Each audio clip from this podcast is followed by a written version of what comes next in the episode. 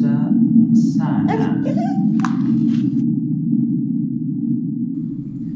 Buenos días, buenas noches, buenas tardes, lo que sea que sea. Buenas madrugadas también, ¿eh? Sí, puede pasar. Y sí. Bienvenidos a La Cosa Sana. Estamos aquí con Analog. Sí, y con el destacado, distinguido... no sé qué otra cosa decir, pero muy importante. Profesor Agustín Larrea. Gracias, señor. Efectivamente, estamos aquí reunidos, para hablar de cosas que dejamos del anterior capítulo, episodio. Nos quedaron muchas cosas pendientes, pero ¿no? Vamos arrastrando una cosa increíble, sí. Que está bueno que además nos vayan contando y diciendo por redes sociales. Estamos en Twitter, que es como... Claro, todo lo que vamos a hacer. Todo lo que vamos a hacer, básicamente, yo le digo a Agustín, no, Agustín retuitea cosas. Sí, básicamente. Igual tengo 50 seguidores, creo. Bueno, pero andás a ver, y una de esas... Imagínate, se repunta y de golpe, ¿qué tenés vos? 50 seguidores.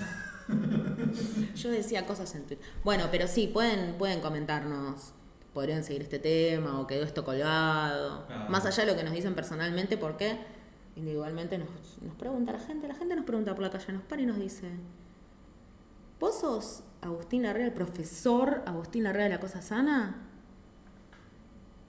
Y Agustín responde: no, y se hables. Va y se va corriendo rápido, se va muy rápido con la cabeza gacha, claro, sí, ojo, porque además te pueden robar si saben que sos vos. Yo creo que me están más cerca de darme plata.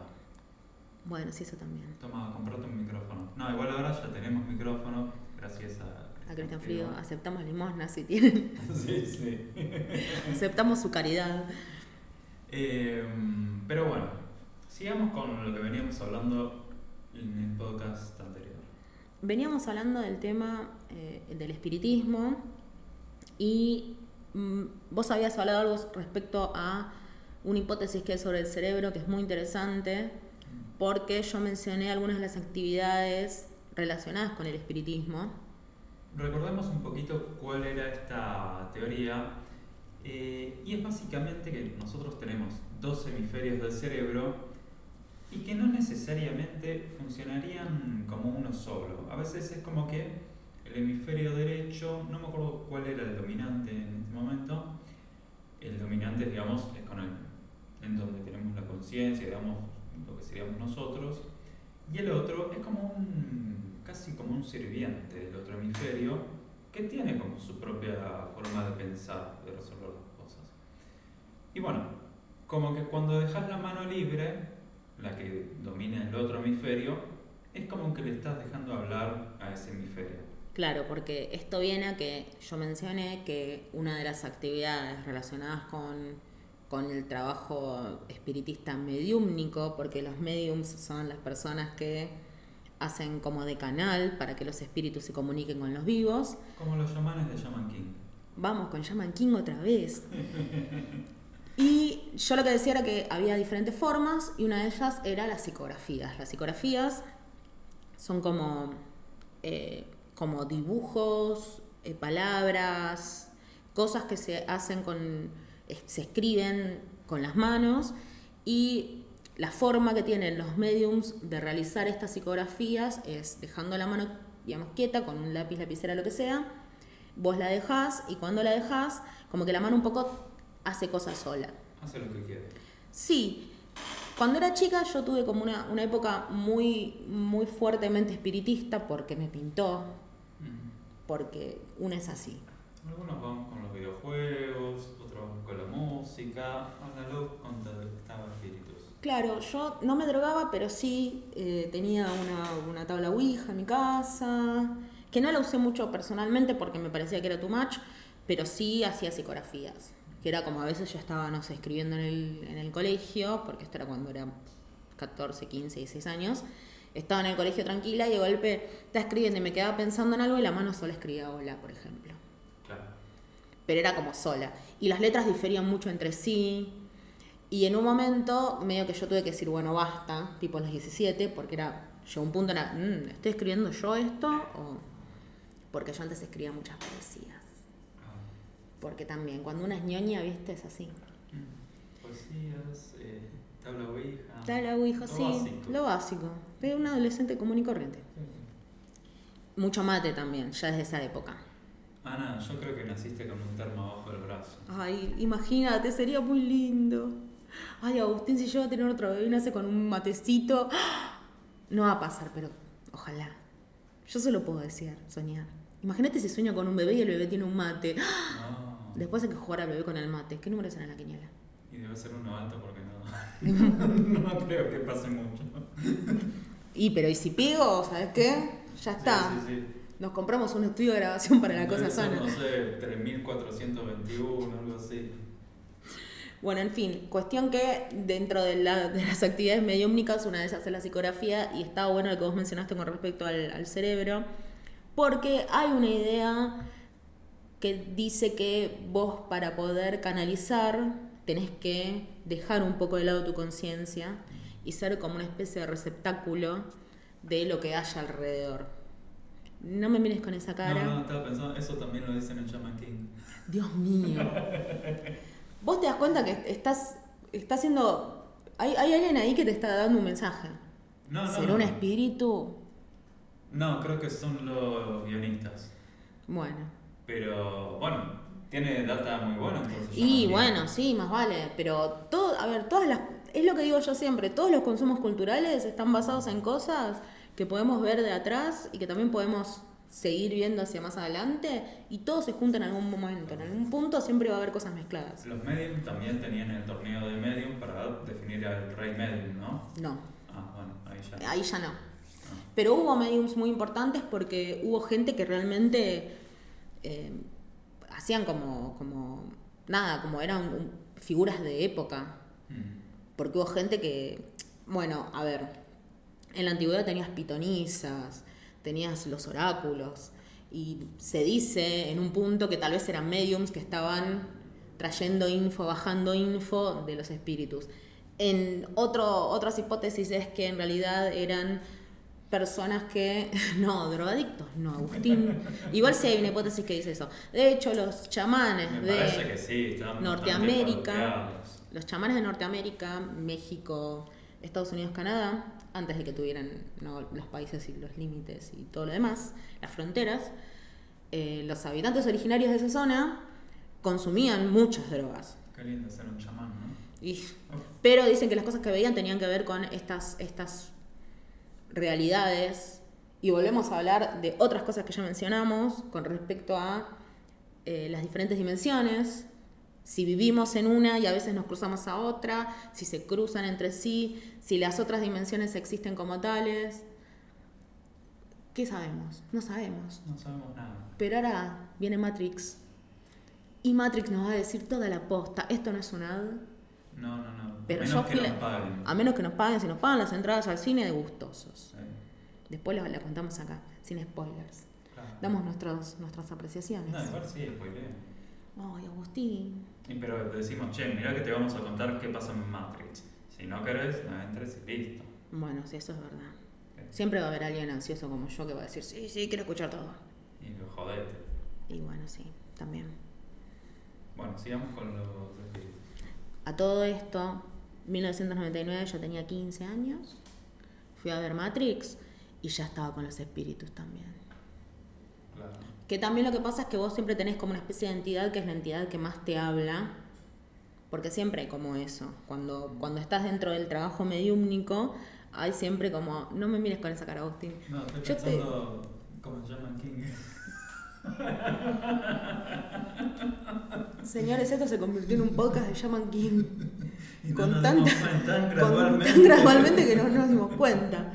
Con tanta sutileza que de golpe estamos hablando de Shaman King. Yo no sabía, si querés nos ponemos a ver en la primera. Claro, sí. Pero bueno, en definitiva sí, vos siempre tenés como una especie de entidad que es la que te tira toda la info, la que te baja la info, y también es la que organiza al resto de las entidades que quieren venir a hablarte. Porque cuando es... Más o menos la explicación sería, vos sos como una antena parabólica y vos necesitás como... algún aparato que te permita tomar los canales que vos querés y no cualquier cosa, porque si no es un montón de información que terminás no viendo nada. Un secretario fantasma.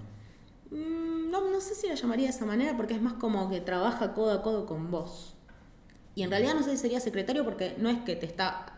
Es más como una especie que vos estás ayudándolo a esa entidad y no al revés. ¿Y por qué lo ayudás? Porque vos sos una herramienta en ese momento. ¿Para qué? No sé, para nada, porque... No necesariamente cuando vos sos medium tenés un objetivo. A veces te pasa porque te pasa. Hay mucha gente que dice que cuando es chica... Bueno, los famosos amigos imaginarios. Hay mucha gente que dice, y hay experiencias de personas que dicen, cuando yo era chiquito veía este espíritu y decía que era mi amigo imaginario, y cuando crecí de golpe se transformó, no sé, mi mejor amigo de la secundaria. Y es como, es la misma persona, sí, tenía el mismo nombre, y es como, qué llamativo. O, no sé, ay, yo a esta chica la veía siempre y ahora es mi novia. No entiendo. Hay casos así, hay casos que se conocen al espíritu antes de conocer a la persona. Exactamente. ¿Y pero cómo es espíritu si está vivo? Porque los espíritus, el medium no solamente es medium del espiritismo, es espiritismo porque no es solamente de la gente muerta. El espiritismo es espiritismo de todos los espíritus. Y por ejemplo, cuando vos te dormís, dicen que tu cuerpo astral se separa de tu cuerpo físico, como para darle un descanso al cuerpo físico específicamente. O sea, ¿puedo venir a ver qué está haciendo Chayanne cuando lo dejamos afuera? Y sí, Chayanne ahora está durmiendo porque hoy tuvo su... Hoy fue a la escuela. Hoy fue a la escuelita. Tuvo su primer día de paseo. Entonces está muy agotado. Sí, hay gente que dice eso, que los cuerpos astrales, por ejemplo, van a ver a personas que tienen problemas. Hay muchos casos que están documentados y que de hecho han sido investigados porque son fenómenos que se repiten en todo el mundo, de personas que tienen una enfermedad muy grave y sienten que son visitados por familiares que tal vez están a kilómetros de distancia, o que por la edad es imposible que puedan visitarlos, por ejemplo, porque están enfermos o porque algún problema tienen. Y pasa mucho de personas enfermas que van a avisarle, entre comillas, a personas vivas en sueños, o a veces, no sé, llamadas telefónicas random, que alguien se despide, no sé, un tío se despide de alguien y lo llama por teléfono y le dice, chao, te quiero, y cuando vos querés hablar, alguien te llama al toque y te dice, se murió tal. Es como que lo último que hizo el espíritu fue esa conversación. Y los mediums lo que hacen es un poco bajar esa info de forma tal que sea como más clara, pero también, como en todo, hay mucho chanta dando vuelta, y no todas las personas que aducen ser mediums o tener evidencia tienen alguna de esas cosas, porque es muy sencillo laburar con las necesidades de la gente, más cuando están desesperadas. Y las personas que trabajan con estas cuestiones que son más esotéricas laburan mucho con la programación neurolingüística y viéndote cómo te manejás, cómo te portás, cómo te sentás, cómo venís, cómo te vestís, tu edad, como que van viendo todo eso y van sacando conclusiones, y sobre esa info que tienen te van sacando a vos más datos, y con esos datos te van armando y van rellenando los huecos, ¿no? Sí. Necesitan. Y la gente, además, cuando mucha gente cuando va, por ejemplo, a tirarse las cartas, que hay muchas personas que a los papelitos que hay por la calle de evidencia natural. No niego que haya personas que realmente son videntes, porque yo en eso creo, pero sí me parece que hay mucha gente que es recontra mega trucha, y lo que hacen es, ay, hola, ¿cómo estás? Te veo preocupado, ¿qué te pasa? Y vos le decís, y lo que pasa es que... Y vos solo empezás a contar. Claro. Porque cuando vos vas ya estás en un nivel de desesperación tal que querés saber.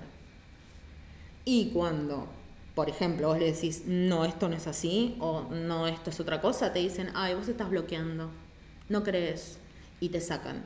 Mi psicóloga a veces hace cosas parecidas. Porque tiene mucho de psicología la estafa. Eso es una estafa. La psicología no es una estafa. Estamos a favor de la terapia en este podcast. Estaba por cancelarle la sesión. No, es muy importante. La salud mental es muy importante. Pero bueno, hay mucha gente que tiene muchas necesidades. Y una de esas necesidades es la de claridad y definiciones. Y a veces la realidad tal como está no te da ninguna de esas cosas. Bueno, los científicos viven en un estado constante de duda, porque de otra manera no podrían nunca investigar. Y si no dudas algo, no lo vas a investigar. Si no dudas algo, te lo sabés. Claro, pero es durísimo para la gente, para el común de la gente, tener un problema y no poder adjudicárselo a algo tanto para ver si la situación tiene una resolución rápida como para una resolución lenta. A veces la gente va a un medium para que le diga lo que, no sé, la tatarabuela le quiere contar, y el medium dice, sí, mira, acá estoy hablando con una mujer grande, y es como, sí, mi abuela, o mi tía, o mi mamá, ah, claro. Y es como, es obvio que vos vas a tener una mujer grande en tu vida en algún momento. Hay un hombre, y vos sos morocho y te dice, hay un hombre morocho, ay, sí, mi papá, y sí, es como, es medio obvio. Pero la gente lo que busca básicamente son respuestas. Y el universo es tan caótico. Y en general no existen esas respuestas. Yo soy muy orgulloso de ser tan ignorante. Me gusta tu approach a la vida. Sí, sí. No sé esto, bueno. Y es que está bien, pero es también difícil vivir así para muchas personas. Porque está bien, vos no sabés y listo, no sabés. En un punto es una responsabilidad reconocer que no sabés, pero en un punto también es como, bueno, como no sé, ya está, no hago nada. Y para muchas personas es muy difícil no hacer nada. Es facilísimo, no tenés que hacer nada. Para vos. Pero lo más fácil del mundo. Hay religiones que se manejan con ese precepto. Mirame no hacer nada. Te estoy mirando, lo haces perfecto. Años y años de experiencia también. No estoy haciendo nada para que no me vea. Claro, sí. Específicamente está haciendo nada. Excelente. 10-10. Gracias. Pero bueno, hay religiones que así como venimos hablando de religiones y de cosas que tienen que ver con el pensamiento y de movimientos culturales que tienen que ver con cuestiones filosóficas y de fe y no tanto de cuestiones más científicas, hay gente que dejar ir, el famoso soltar, así tatuado con unos palomitas alrededor, ese soltar le resulta muy difícil porque hay cosas que... Por eso hay material de terapia también en eso. Porque... hay gente que, no sé, falleció alguien muy querido y te cuesta a veces no reconocer que esa persona no va a estar más. Claro, especialmente cuando pasaste toda tu vida o hay cosas puntuales muy fuertes. No sé, tuviste un amigo que fue tu amigo toda tu vida y de golpe fallece de una manera intempestiva. O tuvo una enfermedad que te parece injusto. Y es durísimo. Entonces, se entiende en un punto que caigas en las redes de gente que hace cualquiera. Pero también... para mí, y acá es donde tal vez no estamos de acuerdo, porque en este podcast se permite disentir, para mí también hay gente que realmente hace esas cosas. Yo cuando era chica hacía psicografías.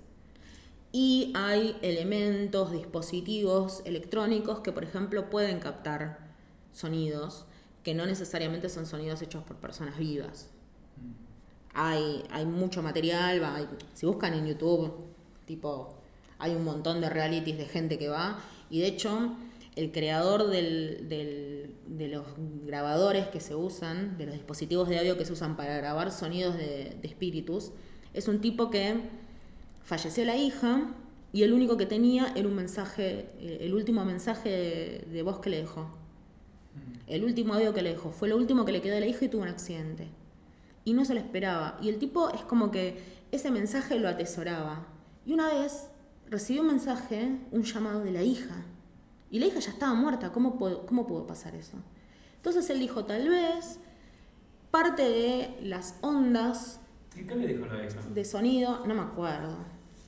Algo así como que estaba bien. Algo en ese... ¿Pero trabajaban en el más allá? Eso me interesa. No sé, Agustín. Ya dijimos que no sabemos qué hay en el más allá. ¿Qué querés, que me muera y vuelva a contarlo? No puedo. El único que pudo fue Víctor Suero, besito al cielo también, que él fue, vio el túnel de luz y volvió. Y después volvió. Que eso también es algo que le ha pasado a mucha gente. No toda la gente ve un túnel. Sergio Denis, y memoria, besito al cielo para él también, dijo que se vio en un hueco. ¿Y después cómo se murió? Porque se cayó un hueco. ¿Era un hueco? Sí, era un hueco que había al lado, era el hueco que va para las orquestas, al lado del escenario. Pobre Sergio Denis, sí. Yo seguí muy de cerca su convalecencia y posterior fallecimiento. Pero hay muchos casos, no solamente en Argentina, sino en todo el mundo, de gente que dijo, che, mira, yo me morí y volví. Por eso, en un punto, no es tan difícil, mejor dicho, iba a decir es sencillo, pero no es sencillo. No es tan difícil creer que hay otras, podríamos decir, percepciones u otras realidades, otras formas de sentir cosas. Tal vez están en esa parte del cerebro que no utilizamos. Si separamos, por ejemplo, la parte más salvaje de la parte más natural, de la parte, digo, más lógica, vos tenés una parte que es más natural, que no está pensando constantemente en lo que tiene que hacer. Cosas que vos haces normalmente. Que de hecho, por ejemplo, cuando vos tenés ataques de ansiedad o algo así, hay cuestiones normales que vos no las podés hacer porque es como que el cerebro se tara. Como que hay algo ahí, un proceso que no se puede hacer. Entonces, por ejemplo, vos te levantás y tenés que pensar qué tenés que hacer cuando te levantás. Cuando normalmente salís de la cama y te parás. Sí. O caminar. De golpe te olvidás cómo caminar, porque si es como que vos te olvidás, porque todo tu cuerpo está pasando por toda una situación que te deja muy, muy al límite y no tenés forma de entender qué está pasando. Y el cerebro como que no computa. Hizo tuc y como que se apaga. Entonces, como que esta otra parte del cerebro, como que sí podría percibir esas cosas. Mi hipótesis es que sí, tal vez. Tal vez cuando vos tenés... Por eso vuelvo a esto que hay mucha gente que dice cuando son chicos veían cosas y después que grande ya no. Cuando sos chico hay mucha info normal del día a día que vos no la tenés porque nadie te la enseña, es tu experiencia la que te la da. No, aparte es como que ya estás más acostumbrado cuando sos grande a relacionar lo que ves con lo que conocés. Claro, pero ¿qué pasa cuando, por ejemplo, vos ves cosas que no hay? Hay un caso emblemático en mi familia, que yo ya te lo conté y vos no me creés, pero la madre de mi prima, que en una época vivía en la casa de mis abuelos con mi familia, vio a una persona salir de su habitación un sábado a la mañana. Pensó que era mi abuela, y mi abuela dormía hasta el mediodía. Entonces cuando le va a decir y como que le va a hablar, se da cuenta que mi abuela estaba en la habitación de ella, durmiendo, porque obviamente estaba durmiendo. Entonces, ¿quién era esa persona? Y mi abuela le dijo, esa era mi suegra que había fallecido en ese lugar de cáncer, en esa misma casa. La casa de mis hijos tiene mucha gente que se murió ahí. Y, por ejemplo, cuando yo fui más grande, a los 19 años falleció mi tío abuelo. Y mi tío abuelo y yo éramos súper cercanos. Y una vez yo iba desde la cocina hasta mi habitación, que tenía que pasar por un pasillo oscuro de noche, y escuché que alguien me llamaba. Y me llamaba de una manera muy específica y era la voz de mi tío. Obviamente que yo me asusté, me metí dentro de la cocina y no quise irme a dormir. Pero si era tu tío, ¿qué iba a pasar? Pero ya estaba muerto cuando lo escuché. Pero era tu tío. Pero te da miedo igual, no es una situación que vos estás esperando.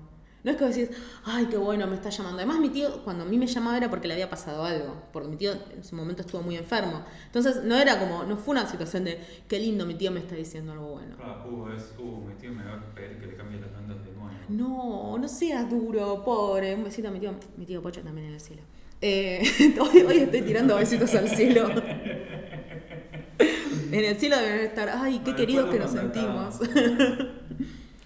Pero, por ejemplo, mi vieja me contó que yo había sido muy deseada por la... Era como que la madre de mi abuela, la abuela de mi papá, quería tener, digamos, mis nietos. Y como que había deseado mucho que yo naciera y falleció antes de que yo naciera. Y una vez, yo era muy llorona de chiquita, muy llorona, por eso ahora no lloro nunca. Porque de bebé era un desastre, me la pasaba llorando. Y como era muy quejosa, mi vieja a cada rato, yo me ponía a dormir y al ratito yo estaba despierta. Y una vez escuchó que alguien me estaba cantando una canción de cuna y yo estaba durmiendo cuando ella llegó a verme. Que también eran, no sé, 3, 4 metros, pero ella escuchó realmente. Y mi vieja no cree en nada. Porque es así, yo tengo a mis padres que no creen en nada, pero les pasaron un millón de cosas. Mi abuela lo mismo. Mi abuela escuchaba que alguien le tiraba piedritas al techo cuando había fallecido mi tío. Y era porque básicamente mi abuela decía, no, sí, ese es conejo, que pues así le decían a mi tío, ese es conejo que me viene a saludar. Y nosotros nos quedábamos como re mirándonos con mi hermano, con mis amigos a la madrugada. Era como, qué lindo, qué tranquilo. Y mi tío se había muerto hacía como 5 años atrás. Pero también es eso, hay mucha gente que lo ve como algo como supernatural. Sí, y como que está ahí, no le busca mucho la vuelta y tampoco se enloquece, ¿entendés? Por encontrarle como la respuesta lógica o la forma de mostrarlo. Hay gente que dice, bueno, sí, mira, cada tanto me baja un espíritu. Me saluda, me canta.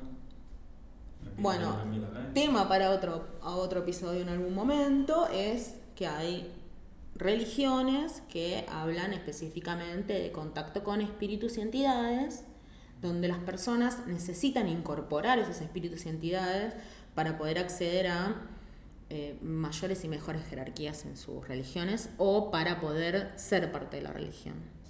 Uno de los casos más conocidos es de la religión Umbanda, que vos podés ser parte de la religión, pero como para vos poder realmente ser un fiel de la religión, tenés que incorporar un espíritu que es tu espíritu de cabecera. Shaman King. Estaba pensando en eso. Shaman King. No lo quería decir de nuevo, pero sí. Bueno, pero sí.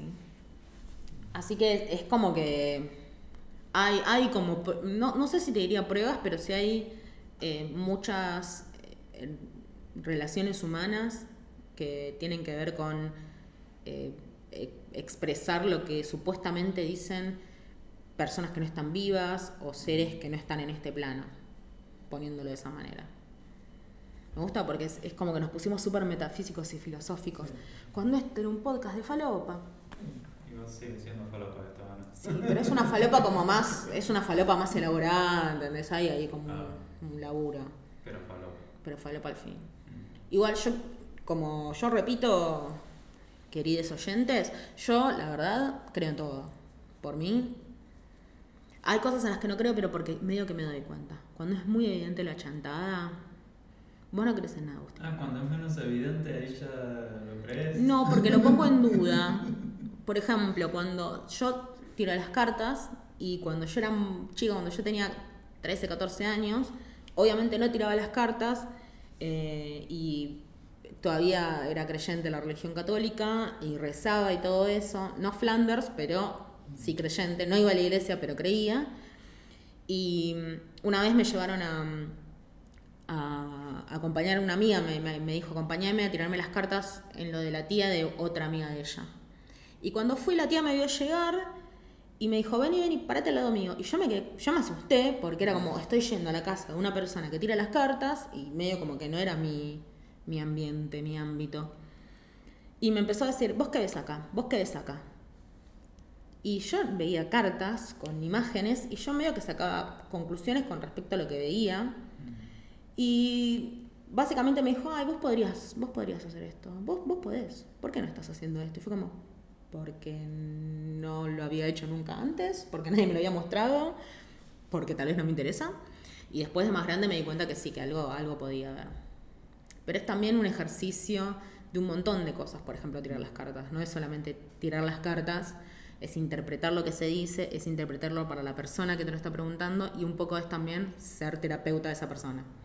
Porque la persona cuando va a tirarse las cartas ya pasó por un montón de situaciones y por todo lo lógico que le pueda brindar una respuesta, sos medio como lo último que le queda.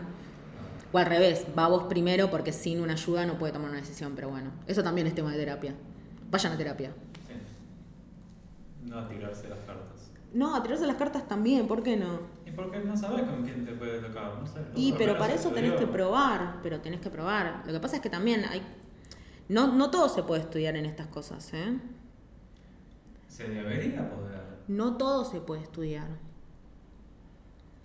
Bueno, lo discutimos en otro podcast porque este se terminó. No, quiero pasar de los 30 minutos. No se puede. Sí, mira, faltan... No. Mantengámoslo en 30 minutos porque somos gente seria, caramba. Por favor. La próxima, si querés, nos peleamos. Ya saben, si quieren la próxima escucharnos pelear, tienen que sintonizar La Cosa Sana. ¿Nos vamos a pelear en serio? No nos vamos a pelear si nos queremos mucho. No podemos tirar las cartas. Eso sí. Y ahí peleamos. Bueno, basta. Gente, hasta la próxima. Chau, gente. Chau, buena cosa. Nos vemos.